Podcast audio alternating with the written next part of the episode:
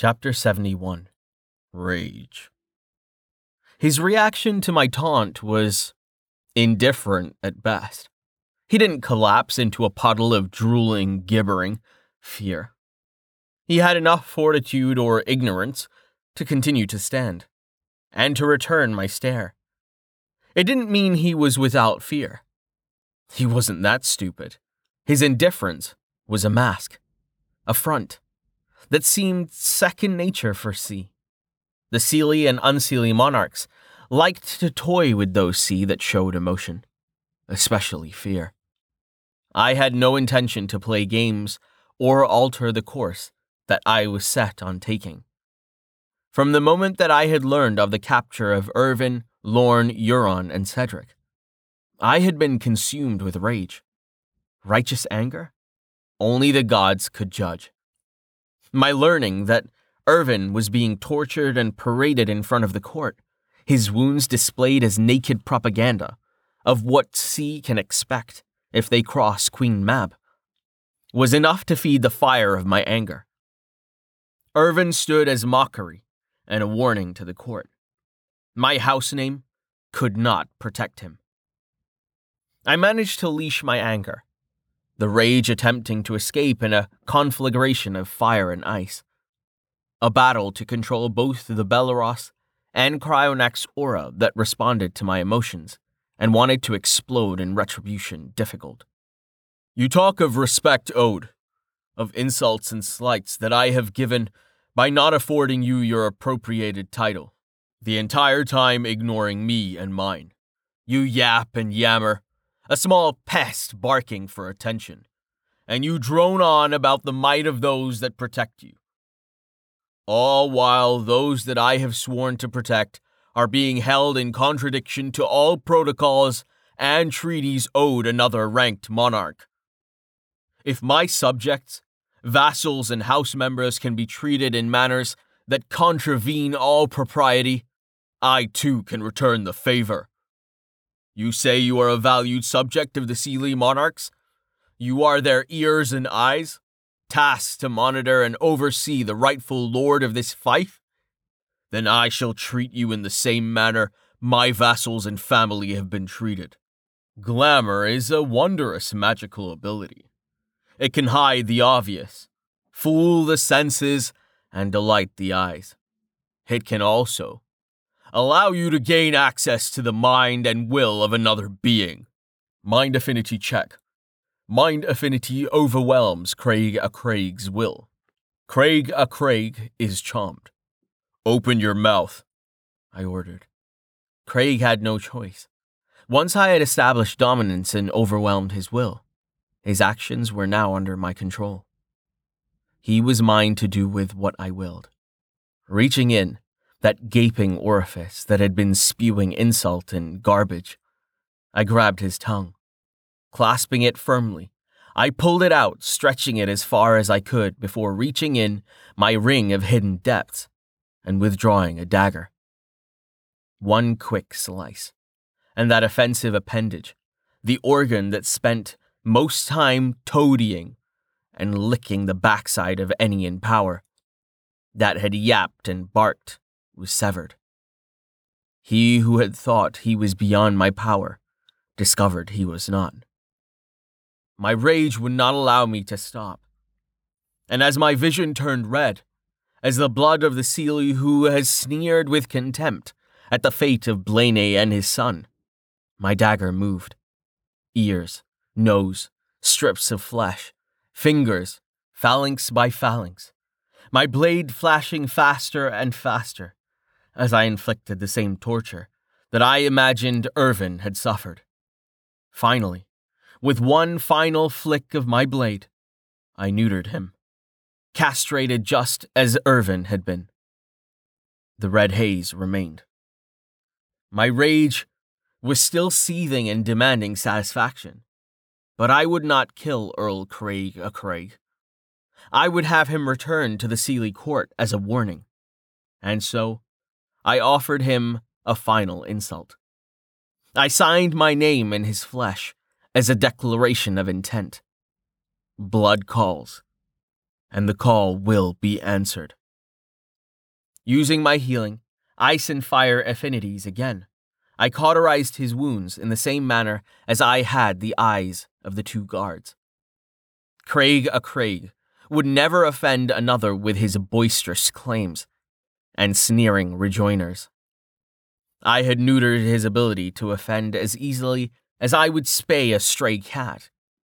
And for all the import he and his guards played in this staged drama, it did nothing to quiet the seething rage I felt. In truth, my actions here amounted to less than nothing. I was certain Queen Mab would dismiss as trivial any report she received about my actions here today. But it was a start. They had spilled first blood. I intended to answer them in full. Dismissing the glamour and returning the room to its original shape and furnishings, I also allowed our clothing to reform. The only glamour I kept in place was the ice mask I'd created to replace the one that had been destroyed. Without the glamour, the blood, shit, and piss that had been spattered became prevalent. The room, a scene out of a nightmare. The Sidhe, for all their beauty, could be monstrous. As I looked upon my handiwork, I pondered if I should let them live. Sending their heads back to the Seelie court would be as effective a message as this. And it never paid to leave adversaries alive after you have humiliated and defeated them. They always tend to return at the most inopportune moment to stab you in the back. The two guards had frozen in fear, too afraid to move until I motioned for them. Help Earl Craig up. I think it time the three of you returned to Cat Harab Hale. My words were the impetus required to allow them to spring into action. They grabbed Craig, supporting his weight, as the emotionless man was all but catatonic. I released him from my power, returning him his will, what little there was of it. Considering he was one of those hangers on that were prolific in the halls of court, I thought he would have trained his will to survive within those halls of power. Instead, it was more likely he had been power leveled. Someone had put enough time, energy, and money into getting him rank and level, but had not wasted any effort on ensuring he had the skills and abilities to match those ranks. He was a paper tiger. Probably created more as a symbol or a placeholder for someone with real power. If he had never been challenged, most people would assume he was powerful because of his rank. It was only when confronted, when those that backed and supported him were removed from the equation, that his true abilities, rather, his lack of abilities, became obvious. Once the three had left, the door was closed and Blaney had dismissed the servants who had been brave enough to enter the room and clean the blood and fluids that had stained the walls and floor. I confronted Blaney about that strike he had offered.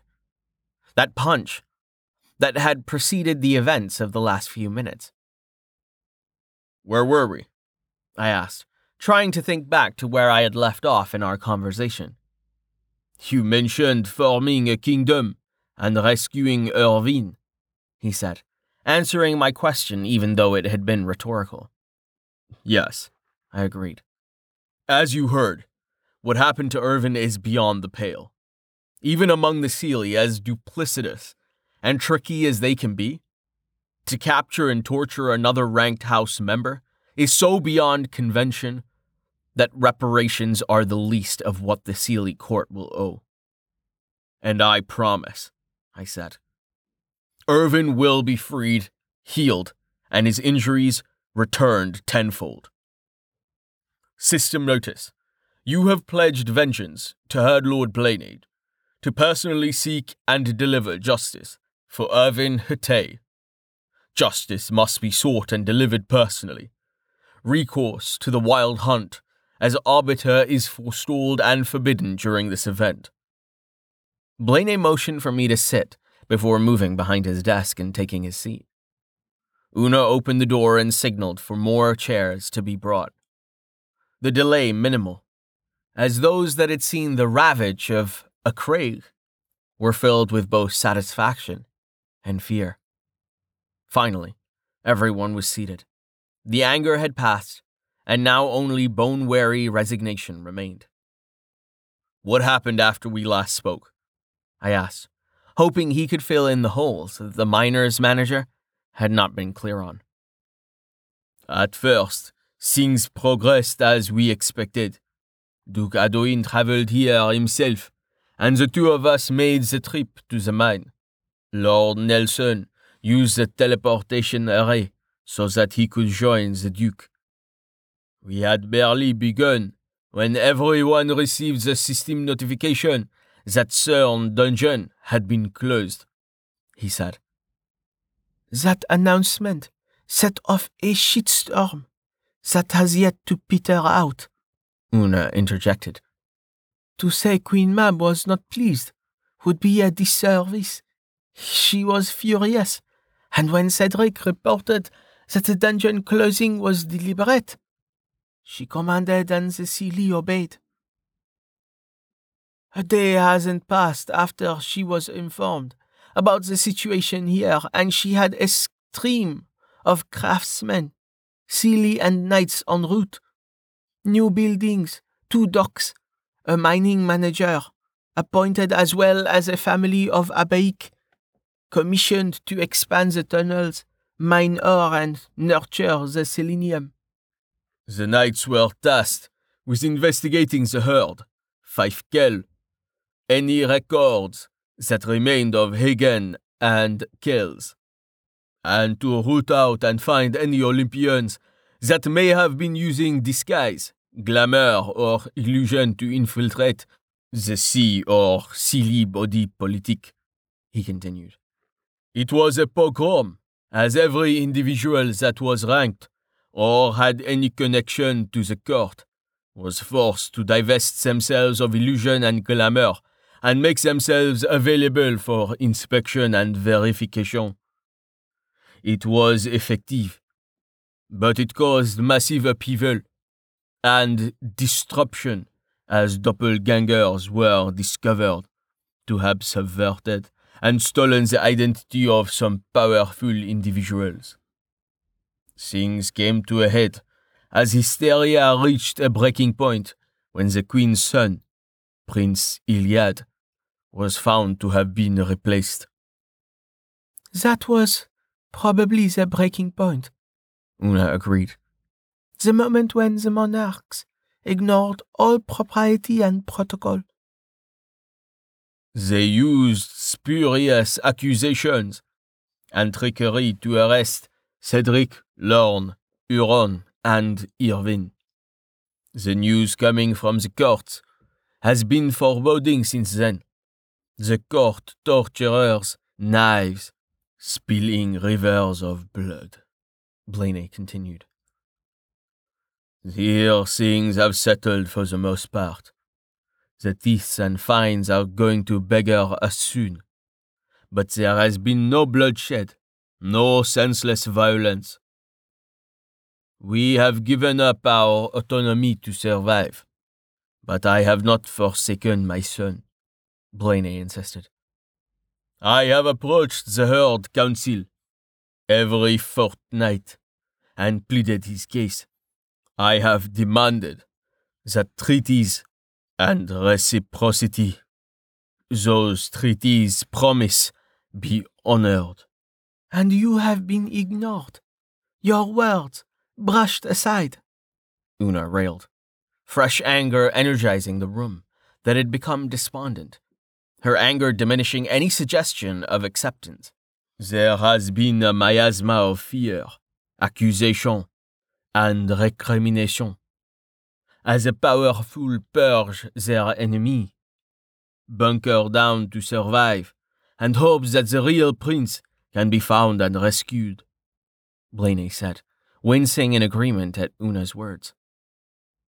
But the halls of power whispers that Queen Mab has been driven insane in her anger, that her rage cannot be quenched, and so, even those who might contend to neutralize her, King Lo, or consort Puck have refused to act. And by not acting, they act, complicit in her insanity, I concluded.